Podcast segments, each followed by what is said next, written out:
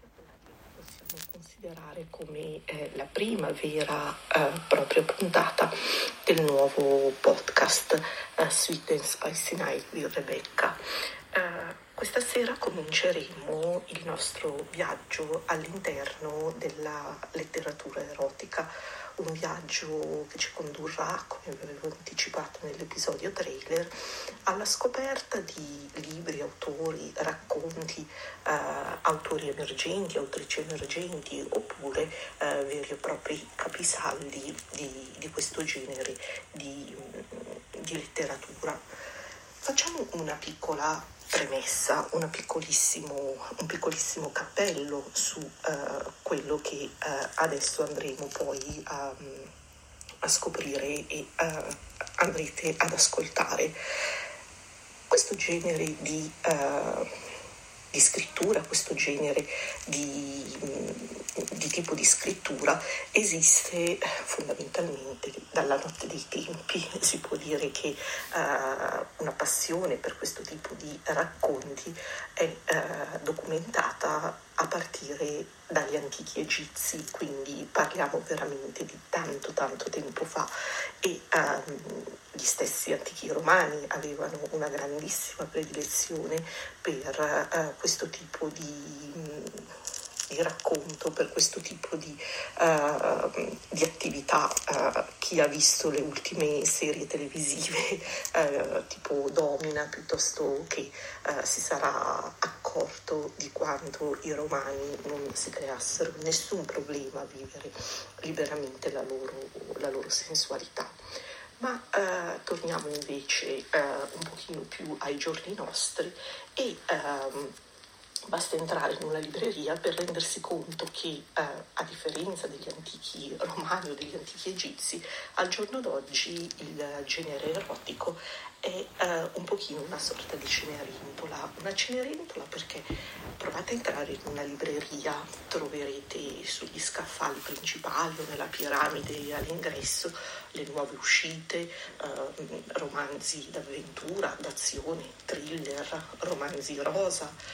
Difficilmente troverete The Sad in bella mostra, difficilmente troverete Istuardo che capeggia in, uh, in, vetrina con i neon puntati sopra.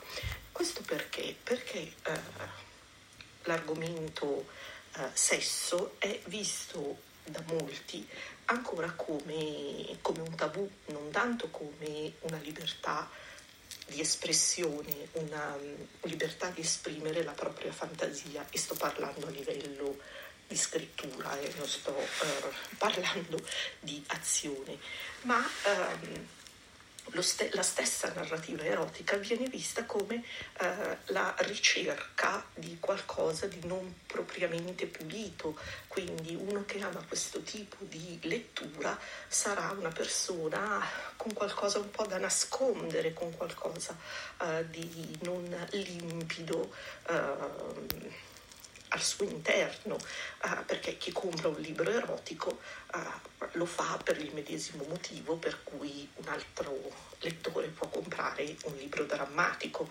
Chi compra un libro erotico è alla ricerca di determinate emozioni, di determinate sensazioni, uh, di, mm, di qualcosa che lo faccia emozionare sotto un punto di vista sicuramente differente dall'emozione che può provocare la lettura di un libro romantico, di un romance o di un thriller. Sono eh, emozioni completamente diverse, ma sono anche emozioni strettamente personali, sono emozioni, quelle date dalla lettura di un libro erotico, che eh, derivano dal nostro vissuto, dalla nostra eh, sfera personale, dalla nostra eh, da, dal nostro modo di vivere, di vivere l'Eros. E questo mh, riesce ad accadere, un lettore può uh, sentire determinate emozioni se il libro è in qualche modo ehm, coinvolgente, se eh, la sua forma, il suo contenuto arrivano a eh, coinvolgerlo, caratterizzando i personaggi, la storia, la trama, in modo da creare un filo continuo mh, mm, che in qualche modo rapisce il, il lettore. Ovviamente questo tipo di lettura piace o non piace, non a, non a, tutti piace il genere erotico, non a tutti interessa, eh, tutti piace il romanzo, il romanzo rosa. Io sono una di quelle persone che non ama per niente i romanzi, i romanzi rosa, li trovo non me ne voglia chi li scrive, ma li trovo terribilmente stucchevoli. Uh, quando iniziano a parlare di romanticherie, sdolcinerie e pianti a dirotto, comincio a provare uh, una sorta di piccola orticaria amo viceversa tantissimo il genere fantasy e um, i libri storici, amo moltissimo i libri storici, possibilmente quelli uh, ad, um, ad, ambientazione medio, medievale. Quindi anche un romanzo erotico uh, può portare o non portare a nessun tipo di emozione. Mi è uh, come dire, utile farvi l'esempio uh, di, degli scritti di De Sade, non so se qualcuno di voi ha letto Le 120 giornate di Sodoma o la Nouvelle Jasmine, io li ho letti entrambi, mi sono piaciuti entrambi, uh, ho amici che non sono andati oltre la decima pagina uh, provando un vero, e proprio, un vero e proprio ribrezzo. Abbiamo fatto un lunghissimo cappello, una lunghissima introduzione per quello che uh, riguardava l'escursus della letteratura erotica. Questa sera in particolare volevo parlarvi di quello che io considero uno dei libri più belli di questo genere e anche uno fra i miei libri preferiti. Sto parlando di Histoire d'eau.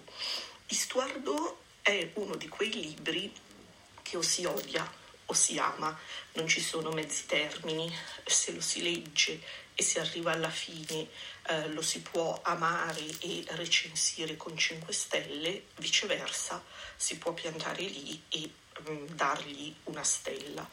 Uh, la discrepanza sta, um, la discrepanza diciamo di questo sistema di valutazione sta tutta nel contenuto del, del libro.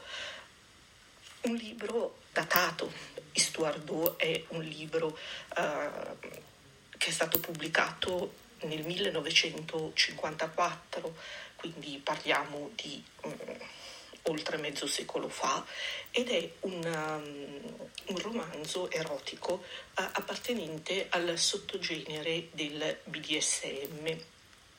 Questo libro, uh, diciamo, per farvi capire, uh, possiamo estrapolare una, una frase, una, un incipit da cui poi parte e si svolge tutta, tutta la storia che vi riassumerò poi brevemente nel caso vogliate, vogliate leggerla.